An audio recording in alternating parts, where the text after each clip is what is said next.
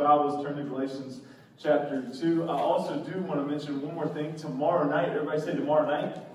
Just want to make sure you're here with me. Tomorrow night, uh, we go for the planning board yet again, uh, one more time. And this time we can invite you. Uh, so the planning board meeting starts at 7 uh, at, at uh, Town Hall. Uh, we'd love to have you come, pray, and if they table it again, um, hold Dylan back. Okay, um, but um, no, we, we should be all forward. Things are moving. God's moving in that in a big way. And we can't wait to celebrate um, what God's doing with all of that. So uh, that's tomorrow night. So uh, we will invite you. We'll try to give you information about that on, on the Facebook as well, or just ask me or Dylan before you get out of here today. We'll give you more info on that. Um, but tomorrow night, 7 o'clock. So uh, I had somebody tell me, speaking of, have you ever wondered how you got somewhere? I had somebody tell me years ago, and I know I've shared this before, um, so some of you are going to, uh, this is going to sound familiar, but um, uh, when I first started out in ministry, I had um, one, of, one of the more seasoned guys come up to me that was in my ministry, was a part of my ministry. And he looked at me one day and he said, Travis, I just don't ever want you to forget that if you're a turtle on a stump, you didn't get there by yourself. Right? I mean, think about that for a second. If you're a turtle on a stump, you don't get on a stump as a turtle by yourself. Right?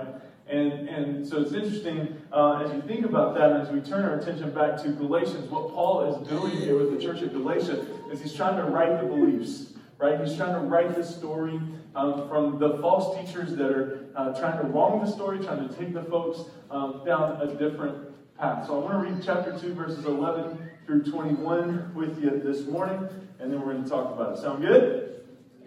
Good. Awesome. But when Cephas came to Antioch, I opposed him to his face because he stood condemned. For before certain men came from James, he was eating with the Gentiles. But when they came, he drew back and separated himself, fearing the circumcision party, and the rest of the Jews acted hypocritically along with him. So that even Barnabas was led astray by their hypocrisy. But when I saw that their conduct was not in step with the truth of the gospel, I said to Cephas before them all, If you, though a Jew, live like a Gentile and not like a Jew, how can you force the Gentiles to live like Jews? Verse 15 We ourselves are Jews by birth and not Gentile sinners, yet we know that a person is not justified by works of the law, but through faith in Jesus Christ. So we also have believed in Christ Jesus in order to be justified by faith in Christ and not by works of the law, because by works of the law, no one will be justified. Now let's pause right there before we keep going. Okay, I want to explain this word justified. Okay? Who can tell me what justified means in two or three words? Make right, right? Declared righteous, right? Made right with God. And so, what, what Paul is talking about by being justified through faith, justified by faith, and not works of the law, was simply that this salvation that the church is claiming, this salvation that the church is preaching, right? This, this Savior that they're bringing, right? He is the one that declares righteous. He is the one that makes right with God. It's not something that any one of you can do in your own strength. God declares righteous. He justifies. Okay? And so I, I think the, the true definition is that when we're justified by faith, we are made right with God. Not because of anything we've done, not because of our resume or our reputation, right? Not what we bring to the table, all because God. John 3.16 loved us so much that he sent his one and only Son that whosoever believes in him would not perish but have everlasting life. And so that's the, the justified word. That's the, that's the meaning of what Paul is getting at here. Let's, let's finish up. But if in our endeavor to be justified in Christ, made righteous, declared righteous, declared holy, we too were found to be sinners. Is Christ then a servant of sin? Certainly not. For if I rebuild what I tore down, I prove myself to be a transgressor. For through the law I died to the law so that I might live to God. I've been crucified with Christ. It is no longer I who live, but Christ who lives in me. And the life I now live in the flesh, I live by faith in the Son of God who loved me and gave himself for me. Verse 21 I do not nullify the grace of God, for if righteousness were through the law, then Christ died for no purpose. What we've just read and what Paul is defending and what we've been spending the last three weeks kind of setting up here, right, is the gospel. The good news of Jesus Christ. Now, I teased you last week that we were going to have a definition of this word, the gospel, right? Because I think it's easy for us that have been around the church for a little while, right, to throw around terms like justification, gospel, baptism, you know, pastor, uh, um, you know, all these all these different words that we just think, you know, everybody knows the term, right? But in a room of uh, we'll use pastor numbers. In a word of 15 in a room of 1500 people like we have right here. Okay? Right? Uh, and, and, and, there's probably 1500 different definitions of the gospel. There's probably 1500 different definitions of what a pastor is of who a pastor should be right? And the expectations therein of what church is right? When we do base camp that we're about to have in about a month or so. We're going to run base camp every Tuesday night in the month of November, right? And base camp is just essentially let's get back to basics, right? And let's look at these things. We start out base camp with the question, what is the church? And we talk about it, we all define it, and then we realize that we're all not wrong, but it's just not complete. And so let's look at the gospel. Because if we look at the gospel, we can say the good news of Jesus. Well, what does that mean? What does that encapsulate? I'm glad you asked, Steve. The gospel is the good news that Jesus did what? Died. Right? The good news that Jesus died. Why? Because let's pause right there. How is that good news? That someone died, right? Here's the deal. We've got to remember that before Jesus died, we had no right to have access to God. We have no right. We have no right. Okay? We're, we, okay, let's keep on. The good news that Jesus died for our sins and rose from the dead. So he died for us, for our sins, because there was a debt that we can't pay, that we couldn't pay, right? And so the gospel is the good news that Jesus died for our sins and rose from the dead, which is important, so that through faith in him we can be made right with God and enjoy life with him forever. Okay, now there's a couple things I want to I want to address with this definition. Okay, y'all good? All right, good, good, good, good. Okay, so for our sins rose from the dead. That's huge. Why did he rise from the dead? He says it in John 14. If you look at John 14, we're not, we don't have time to turn there because we're already going to be hard pressed to make it to the Patriots game at 8:20. Some of y'all just got real nervous. We got some new families in the room. Y'all don't know my dominant language yet. You'll have plenty of time to grab some food. It's okay. All right. So John 14, we don't have time, we don't have time to turn there, but Jesus says in John 14, Behold, I go to prepare a place for you. Right? And so Jesus rose from the dead to appear, to reveal himself to the disciples, about 140 people, before he ascended into heaven, before he goes and prepares a place for us. Why? So that the whole point the whole point, so that we might live with him forever. Right? You see that here in the definition.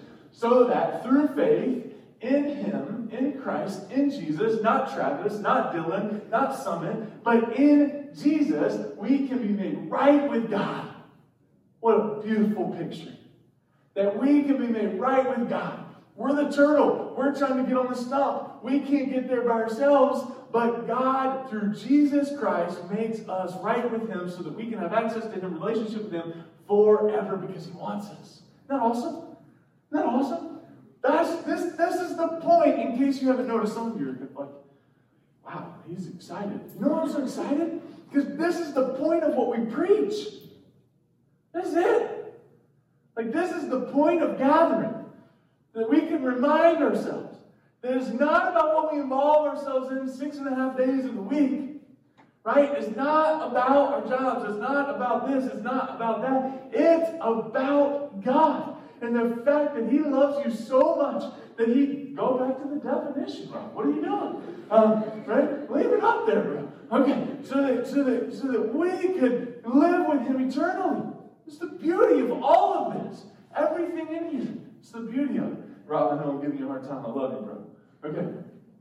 Right? So through faith in Him, we can be made right with God and enjoy life with Him forever. Now, I know what some of you are thinking, and some of you are ready to pounce on one of those words, and I've wrestled with it for a few weeks. Okay? And the word that you're ready to pounce on, I get it, is enjoy. Enjoy. And I went back about 10, 12, 15 different times with this definition between enjoy and live. Right? Because you could you could read it, right, be made right with God and live life with Him forever right? Because we because we're going to live eternally on the other side of heaven when we die, right? And so you could change that. But I wanted the picture of God's plan for your life that is to be enjoyed. It's to be enjoyed. I mean, when you think about, because I, I, know some of you are in circumstances right now, right, where you've got family members and things are on the line, and people are hospitalized, people are hurting, people are broken. I get that. And you say, you know what? I love God. I love everything about Him. I'm, I'm, I'm, I'm in relationship with Him, but I'm not enjoying life right now. I'm not enjoying life right now. We've got to define joy. Right? Because we think of James, the half brother of Jesus, in James chapter 1, count it all joy, my brothers, when you encounter trials of various kinds, for the testing of your faith produces endurance. And I'll promise, I believe you, I'm with you. There are some things I'm facing in my life right now that aren't very fun. They're not very joyful. Right? They're not very joyful. But God's plan for me is that I see Him in the middle of the storm, and that I don't just get stuck in the storm, Right? But that I see Him and His plan because God never wastes an experience. Amen? Come on now, y'all got to stay with me. We're going to preach this morning. We're going to preach this morning. Okay? And so we got to keep enjoying in there because God sent His Son to the cross, raised Him from the dead, brought Him back into heaven. He ascended into heaven, not so that we could just live, not so that we could just be fine and so when we put enjoy life with Him forever, that's God's picture in His mind for you. Is that whatever you're walking through today, you would find the joy of Him in it and through it. All the way. So, one more time. The gospel. Y'all to have this memorized. There's going to be a quiz at the end of the sermon for this, okay? Y'all be ready. All right? The gospel is the good news that Jesus died for our sins, rose from the dead, so that through faith in Him, we can be made right with God and enjoy life with Him forever.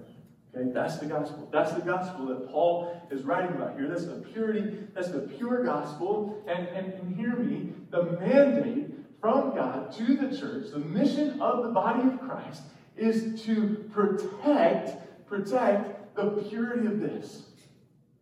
To guard the purity of the gospel. That each and every one of us, our main mission in the faith is to protect the purity of this for ourselves and the people around us. It's the beauty of the church. That we don't get distracted. Because think about who's Paul, who Paul is writing this to right now. Paul is writing this to the church at Galatia. Who's the person he's talking about here in the first few verses of our text today? Anybody, anybody know? Anybody want to shout it out? Peter. Peter! Good job, Henry. Carson snaps for Henry. Okay, very good. All right, very good. But when Cephas came to Antioch, Peter, I opposed him to his face because he stood condemned. For before certain men came from James, he was eating with the Gentiles, and when they came, he drew back and separated himself fearing the circumcision party. Okay, so, so get this, get this, right? We talked about it last week. You had the circumcised, the uncircumcised, right? And there was the belief in the Old Testament law that one had access to heaven and one didn't, right? But but Paul comes on the scene, Jesus comes on the scene, dies for all, meaning all, so both parties, both camps, right? Says there's a new covenant, right? So the Old Testament law is not binding anymore. And so now Peter and, and, and, and Paul and all of the apostles, right, they're now preaching to all people. And, and, and, and, and, Paul says, look, my, my ministry is to the Gentiles. Right? My ministry is to the Gentiles. And so I want to preach to them that they have access to God too. Right? That Jesus loves the little children rather than all black and. They're precious in His sight. Right? That, that there's no separation anymore. That God's love is for all people. You got that? For God so loved the world. Who's the world? Everybody. Everybody. Right? Everybody. And so that's the message that, that Paul is preaching. And then he, they show up on the scene, and Peter, you can find the story in Acts 15. We referred to it last week, right? Peter's caught. Peter's caught. Because he's, he's, he's eating with one group of people, and then the other group of people shows up, and they're like, What are you doing? And he draws back because he's scared. Right? He's fearful of the men that have now stepped in the room because Peter's eating with a group of people that they don't feel like he should be eating with because they don't have access to heaven. That's not a true gospel, right?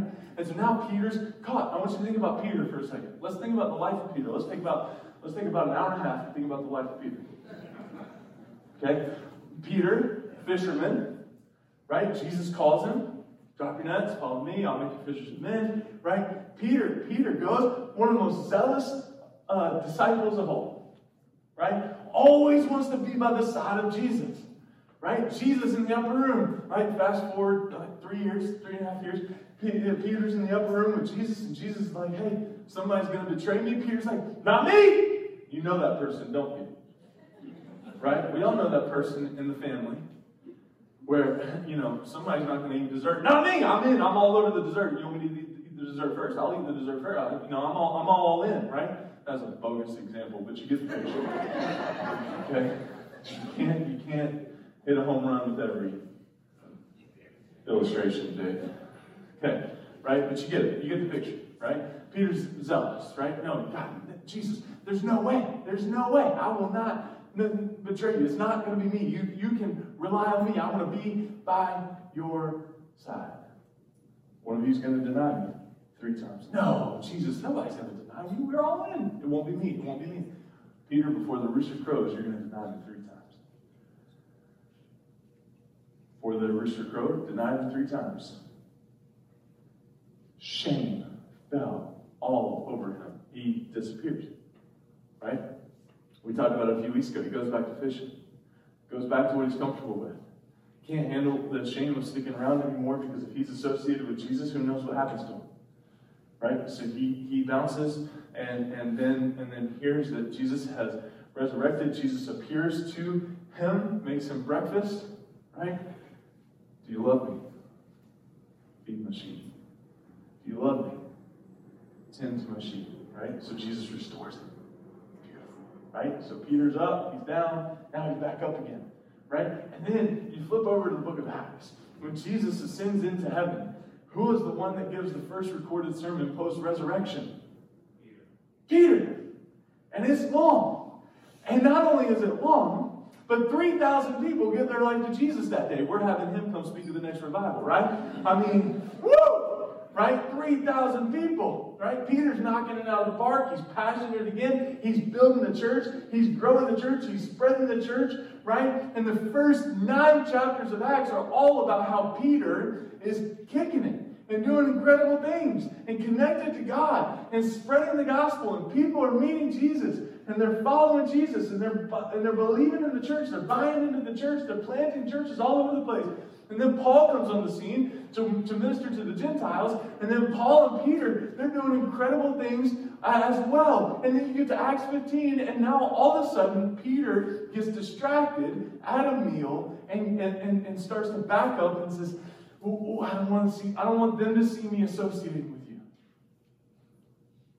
In my mind, as I read this, and maybe your mind as you read this, you're like, Peter, after everything, how could you? And I don't know about you, but I'm so thankful and glad that I don't get distracted. that I'm able to stay focused, keep the main thing the main thing. Based on all the times I've seen God show up, I don't ever get stressed out, elevated, you know, passive, nothing. I'm, you know, I'm pretty Man, I can't even finish the sentence. That's so bogus. so don't forget when we when we have the temptation, and we, and we do it often. I mean, I mean, we could, we could even talk about you know Peter being the first one out of the boat, right? I mean, here, here Peter is in the middle of a storm. If that's you, Jesus, call me. I'll step out of the boat. I'll come. I'll walk on the water to you. Jesus calls him. Peter steps out of the boat. He's walking on water. cool takes his eyes off Jesus, begins to sing, Oh, you have little faith. Yes, Peter. But every time we point a finger at Peter, there's three pointing back at us. Right? Peter, how could you? Peter, how could you? And so, Peter, the same one that carried the gospel after the resurrection of Jesus, preached a message where he heard different tongues. The Holy Spirit fell, 3,000 people. That same Peter is now refusing to eat with the Gentiles because of this group of false teachers convincing him that they needed to do something in order to be able to come to the table. Unwilling to eat with a group of people because the false teachers convincing him that they needed to do something in order to be able to come to the table. It goes back to the whole point of this series that we're in. It's not Jesus plus anything. It's Jesus. And we have this temptation because I've got a question for you. Okay, and I want to see a show of hands, and I want you to look around. Okay, it's a safe place, right? We're going to be honest with each other for a minute. How many of you have preferences? Okay, you've got some preferences about some things. Okay, you prefer a certain type of ice cream, right? You prefer a certain type of movie. You prefer a certain type of you know, music. You prefer a certain type of preacher. Sorry. Right? You prefer you you you prefer some things. You prefer uh, people to to drive the speed limit, right? Uh, um, especially in the fall when they're you know looking at foliage and they need to be off the road. Bless their hearts. Okay, right? Uh, you prefer certain things. We all prefer things. Well, this group of false believers, right, uh, this, these false teachers, right, they preferred to, to, to profit off of, off of these people and trying to get them to buy into and to believe that it's not just Jesus, that that's not enough, that we can't forget all of these other things, all of these other laws, all of these other preferences. And so it's got to be Jesus plus. It can't just be Jesus. It can't. And can I tell you something today before we keep going? Spoiler alert, this is where we're going towards the end of the message. We are still doing it. There is this temptation based on our preferences, what we prefer, and the picture that we have in our minds about church and what it should be, and where it should be, and how it should be run, and how long the service should be we have this picture. And so we like to put things in a box. We like to put the church in a box. We like to put other people in a box and say, listen, we'd love to have you. We want you, right? Come in the doors. Come in the doors in the first few weeks. It's all good in the hood. Like, just come in the doors, come check things out. But then, then it starts to leak. Hey, you know what? Um, if you're coming through the doors, uh, you gotta you gotta bring coffee too, right? You're coming through the doors, you've got to dress a certain way. If you're coming through the door, we love you, we want you, but you might want to think about blank. Whatever that looks like. Right? Whatever that looks like. And then the church, for remember, remember, remember, the mandate from God is that the church protects the purity of the gospel. That this thing doesn't get tainted. That it's not Jesus and it is just Jesus. And so hear me, church. I have preferences. We're going to talk about that more in just a minute. I have preferences. But God, forgive me, and you hold me accountable if I ever hold you to Jesus plus my preferences. Because this whole thing crumbles if we make it about that. This whole thing crumbles if we allow anything plus Jesus to creep in the doors. That's why denominations are dying. I did not plan on saying that.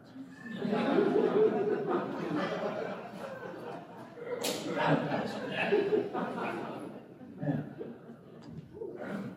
I apologize to everyone that just had it. Yeah. But it's true.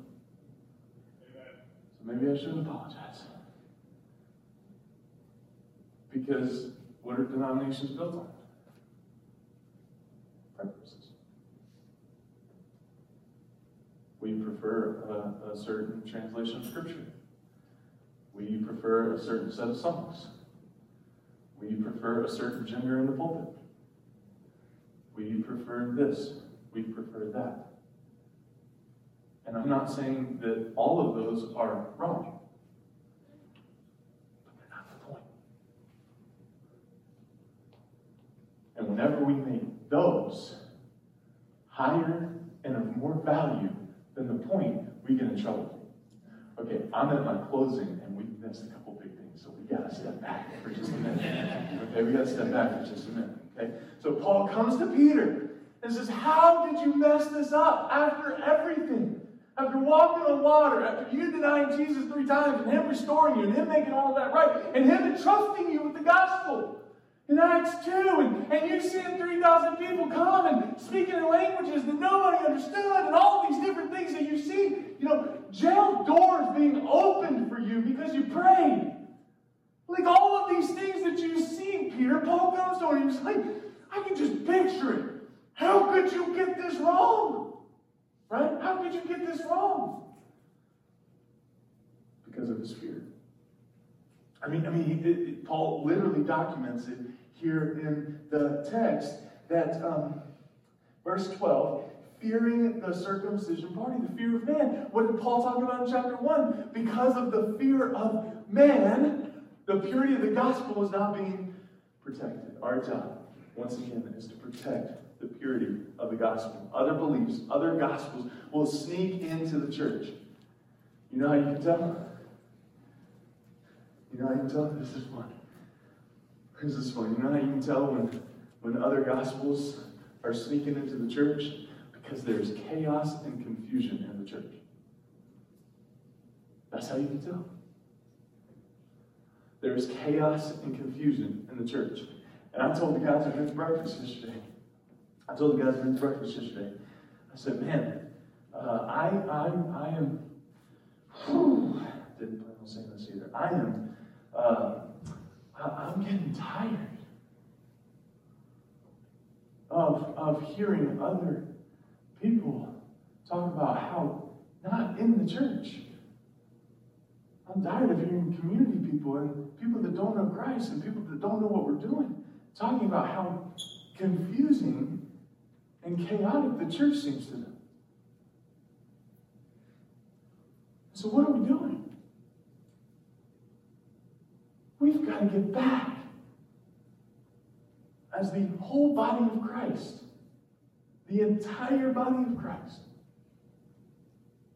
all of us, to protecting the purity of God's word, the gospel, the truth of Jesus, that he died, he rose again to offer eternity to all people, not just us. So I got a question for you. Because Peter is being called out here. Can we all agree? This means yes. This means no. Can we all agree? Peter's being called out here. Okay, Peter's being called out here, right? He, he's getting called out here by Paul. Here's my question for you. How do you respond when someone calls you out? Oh, somebody just cleared it. Very graciously. Don't lie in church. the throat clear gave you away. Okay. How do you respond when somebody calls you out? Who, who just says, oh, you know what? Thank you. I'm sure that was hard for you to do. Thank you so much for calling me out. I'm going to take that. I'm going to receive that. I'm going to pray through that. I'm going to talk to some other people about that. Thank you so much. I needed that. Right? I needed that. Anybody ever responded that way? Because if you have, we need you to teach class. Right there. There go. Okay. Well, let's look at um, some other passages of Scripture that some of us would probably rather not hear or think about but we got to go to Ephesians 4 1 through 3. I, therefore, a prisoner of the Lord, Paul's writing to the church of Ephesus, a lot like he's writing to the church of Galatia here. I, therefore, a prisoner of the Lord, urge you to walk in a manner worthy of the calling to which you've been called, with all humility and gentleness, with patience. Leave that out, Paul, for the love. Bearing with one another in love, eager to maintain the unity of the Spirit and the bond of peace. How do you respond when you get called out? Patient, humility, and gentleness, bearing with one another in love. I see, see, mm, mm, okay, keep going, keep going, keep going. Stay focused. Eager to maintain the unity of the Spirit and the bond of peace. And why is that so important? Like, I want, I want to focus in on that. Eager to maintain the unity and the Spirit of the bond of peace. Because I want, I want to focus on couple things. First of all, unity, uh, peace is not the absence of trouble, it's the presence of Jesus. So when you're eager to maintain the unity of the Spirit and the bond of peace, you're keeping Jesus at the center right? You're keeping Jesus at the center when you're eager to maintain peace, right? You're keeping Jesus at the center, which is hugely important, right? But eager to maintain the unity, why is that so important? Because that's what Jesus prayed for in the church. When Jesus prayed in John 17 on his way to the cross, he prayed that the church would be one as he and the Father are one. And so Jesus prayed that no matter what happened, no matter what came, if there was ever a pandemic, where, where people were sitting on different sides, not that that's ever happened before, right? But where people are sitting on different sides on different things like masks and vaccinations and all these things, that the church would stay unified through it all. That we would be eager to maintain the unity and the bond of peace. Eager to maintain the unity and the bond of peace. Let's get another. Uh, y'all having fun yet? James 4, 6, half brother Jesus. But he gives more grace. Therefore, it says, God opposes the proud, but gives grace to the humble. God opposes the proud, but gives grace to the humble. It's the second time, second verse in a row, that humility has come up, right? And so humility is, is not thinking of yourself less, it's thinking, uh, it's not thinking of, uh, it's not thinking less of yourself, it's thinking of yourself less right? An accurate view of myself directly related to a high view of God. Let me throw another definition of humility in by, in, in, by the way of a question. What if I'm wrong? Right? Like, like, like walking into a situation, walking into a conversation with someone, right? And, and, I, and I do this sometimes almost to a fault. Like some of the people that walk closely with me probably wish that I didn't do this as much as I do this. But I walk into tough conversations with the thought process that what if I'm wrong? Like, is this, does this, is this something that I'm willing to fight for eternity about? Like, is this something that I'm willing to disagree on and say, this is Bible, this is firm, this is hard? Or is this something where even if I'm wrong, I'm going to get to heaven and say, yeah, and say, God, I've, I've, probably got that wrong. And he might look at me and was like, yeah, you got that flat wrong. But hey, come on in, eat. You're good. Right? But God gives grace to the humble. Uh, how about one more? Romans 12, 16. Live in harmony with one another. But God, have you seen that? Yeah, it doesn't matter. Okay. But live in harmony with one another. Do not be haughty but associated with the lowly. Never be wise in your own sight.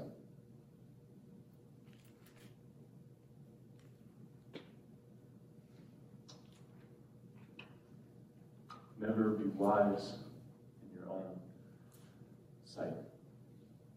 So, how do you respond when someone calls you out?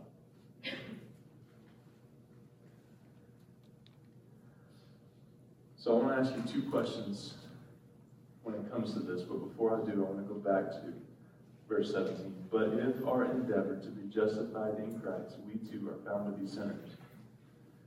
Is Christ then a servant of sin? Certainly not. For if I rebuild what I tore down, I prove myself to be a transgressor. For though the law I died to, or for, excuse me, for though, uh, verse 19, for though, for through the law, thank you, for through the law I died to the law so that I might live to God. I've been crucified with Christ. It's no longer I who live, but Christ who lives in me. And the life I now live in the flesh, I live by faith in the Son of God, who loved me and gave himself for me. I do not nullify the grace of God, for if righteousness were through the law, then Christ died for purpose. Two questions I want you to ask yourself. Each and every one of us. The first one is this Have I added anything to the gospel for myself? Have I added anything to the gospel for myself? Because I'm a firm believer that if you are sitting in this room and you're anything like me, you are your worst enemy. And the shame of yesterday, you will carry with you today, tomorrow, and the next day. If you're not walking in the gospel. Because if I'm walking in the gospel, and that's why we have to add that in there, right? If I'm walking in the gospel, then I'm walking in the freedom that Christ died for the shame of yesterday. That he died for that. That that is on the cross. That I don't have to carry the shame of yesterday, what I said, what I did, how it made somebody feel. And so I've got to walk in the freedom of the gospel. And so if I'm shaming myself, then I'm adding something to the gospel. Because there's not freedom. If I'm holding myself to an expectation that is higher than that of which God holds me to, then I'm adding something to the gospel. Number two, second question I want you to ask yourself Have I added anything to the gospel for someone else? Have I added anything to the gospel for someone else? Now, I want to throw a picture of a cross up here because Paul says, For I am crucified with Christ. It's no longer I who live, but Christ who lives in me. I want to try to illustrate what that looks like. And I wanted, just so you know, just so you know, I want to explain myself for a second because I want you to imagine I've got a hammer. Okay? Now, there's a lot of people that watch our services, and if they see me have a hammer in school, it could have been considered as a weapon, have gotten shut down in here, so that's why I don't have a real hammer in my hand. I thought about even bringing a toy one, but on camera it could have looked like a real one, so I didn't want to, I'm just trying to, you know, stay above even the threat, right? Even the appearance of, right? Got it? Good? So I've got a hammer. It's invisible, but I got a hammer. Have I added anything to the gospel for someone else? This is where your preferences come in. For I've been crucified with Christ, Paul says. It's no longer I who live, but Christ who lives in me. So my preferences. Dress code. I gotta take it, I gotta nail it to the cross. Bible translation. I gotta take it, I gotta nail it to the cross. What's another? Preferences. Sermon length. I gotta take it, I gotta nail it to the cross. Music. Music. I gotta take it, I gotta nail it to the cross. Denominations. Denominations. I gotta that just to get me back for earlier. I gotta take it, I gotta nail it to the cross. Culture, I gotta take it, I gotta nail it to the cross. Masks. I gotta take it, I gotta nail it to the cross. Vaccinations, I gotta take it, I gotta nail it to the cross. How, how someone else spends their money, I've got to take it, I've got to nail it to the cross. All of these things that you may like to control for them, but you're not God. Right? Like, like we're asking this question right now as parents because we have a 13 year old. What am I allowed to control and mandate, and what is part of them being 13? Exhausting. and I have my preferences then I got to nail the cross. Because I, I, I, as a child of God, have been crucified with Christ. Cross, right? Don't, don't, don't get right up, right? Don't miss the picture. I've been crucified with Christ. It is no longer I who live, but Christ in me. And so I can, I can have those preferences, right? But if I rule them over someone else, I'm adding to. If I'm expecting those of someone else, I'm adding to the gospel. I'm adding to the gospel. I'm adding to the good news that Jesus died for all, rose again, so that we all might have eternal life and enjoy life with Him forever. So, if I've been crucified with Christ, it's no longer I live, but Christ is in me. I've got work to do. If I look across the aisle and says, Great, they're part of the church, they say they love Jesus, but, nope, you're adding to the gospel.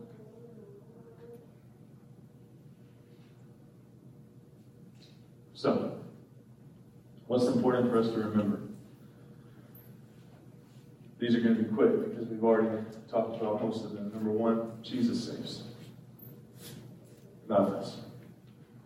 Paul brings them back to the point for having crucified with Christ it's no longer I who live, but Christ who lives in me. He talks earlier about how Jesus, we're justified by faith, right? That's God's doing, that's His doing. Jesus saved through His life, through His death, through His resurrection. Jesus saves.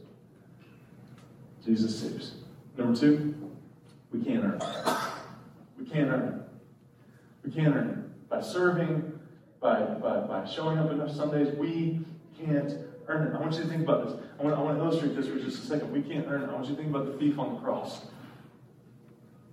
Think about the thief on the cross. Right? Who's hanging next to Jesus, and Jesus looks at him and says, You will today, today, you will be with me in paradise. Today, you will be with me in paradise, right? He gets to heaven. A few hours later, walking in the gates, the angel looks down at him and says, Who are you? Uh, I'm one of the guys that was right next to Jesus. Yeah, but um, you're not baptized.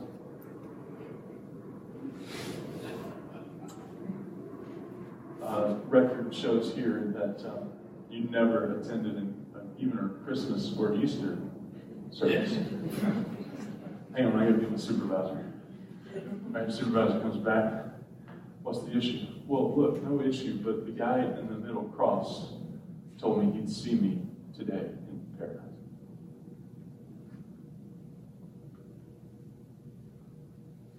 Okay, well, what about the doctrine of salvation? Doesn't matter. The guy in the middle cross said, Today I'll be with him forever in paradise. That affects some things, doesn't it? What's important? Jesus. None of those things are wrong. We can go, we can sit at, at a coffee shop, we can we can have fun debates about anything you want. I'll enter into those conversations as long as we emphasize fun debate. Okay? Nobody's going to heaven, nobody's going to hell at the end of the conversation. Right? We're just we can sit, we can talk about these things, we can wrestle these things out. I consider that fun. I find that fun. A lot of people get frustrated with my simplistic view of the gospel because I'm always going to go back to Jesus. But we can do that. But just remember, we can't earn it. The thief on the cross is a beautiful example of that. Number three, we put our faith in Jesus, the guy in the middle cross. Said I could be here. Number four, we nail our shame to the cross. Have I added anything to the gospel for myself? Got to nail it up there. That thing you did 10 years ago that you can't forgive yourself for, it's got, it's got to go there. I've been crucified with Christ. It's no longer I who live, but Christ who lives in me. It's got to go there. It's got to go there. There, there are times I'm driving along where I think, man, why did you do that nine and a half years ago? If you hadn't done that, you would have saved yourself so much heartache. And I will beat myself up for the rest of the day about that. And then I wake up the next morning, and when I have a moment of clarity, and I'm like, Jesus died for that too. You wasted so many hours stressing about that. It made you grumpy towards everybody, the referee, that you, keep caught that. Anyway, right? We nail our shame to the cross. All the things that we add to the gospel for ourselves. And then lastly, we nail our preferences to the cross. All the ways that we add to the gospel for others. So I want to remind you of the definition of the gospel one more time. And then we're going to close, I promise. We nail our preferences to the cross. The gospel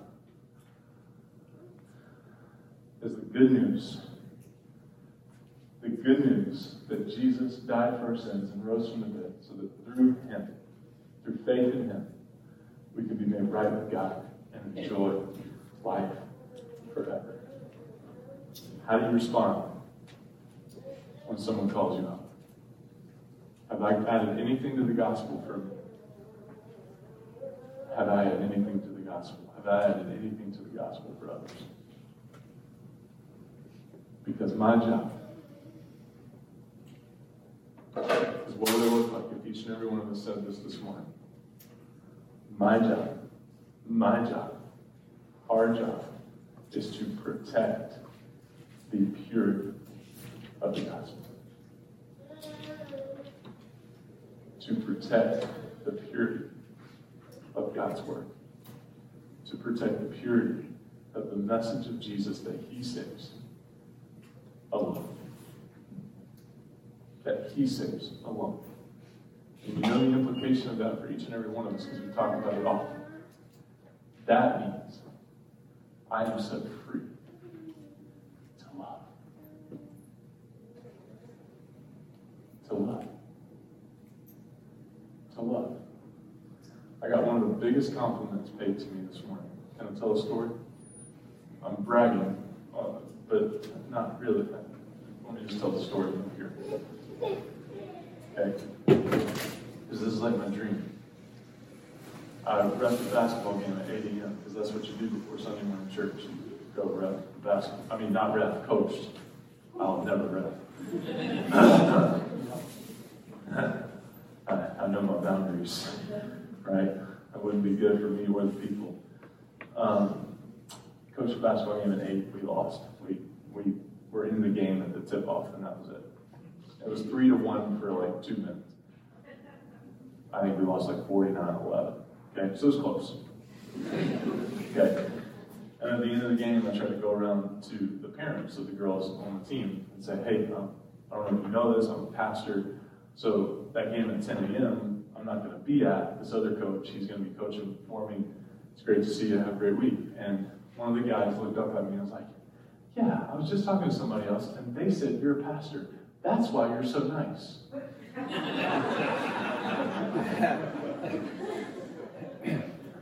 Sure. We've known each other two weeks. Just wait, pal. May the gospel dictate how people see us. So I've got them fooled for now.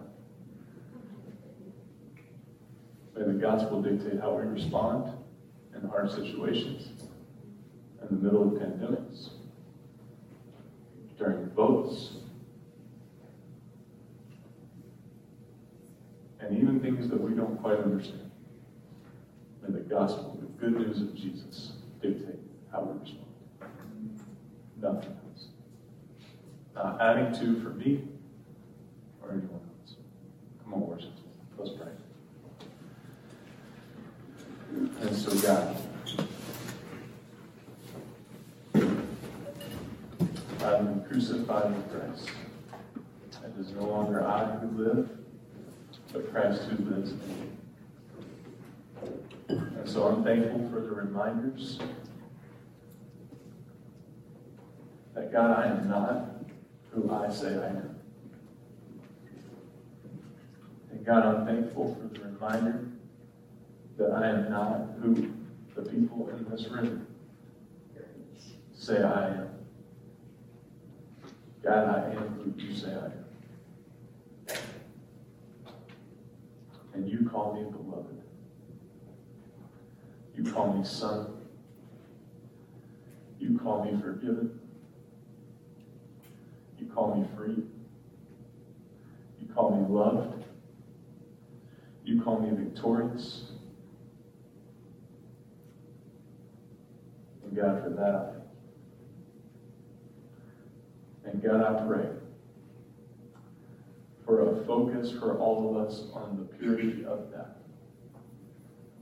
That God, your voice would be louder than all the other voices in our world. That your voice would be louder than all of the other voices in our minds and hearts. That God, we protect as your body, as your church, the purity of why you sent your son to this world. And so, God, I pray for a renewed vision, a renewed focus, a renewed passion for the church of Jesus at Summit and beyond around that. In Jesus' name I pray.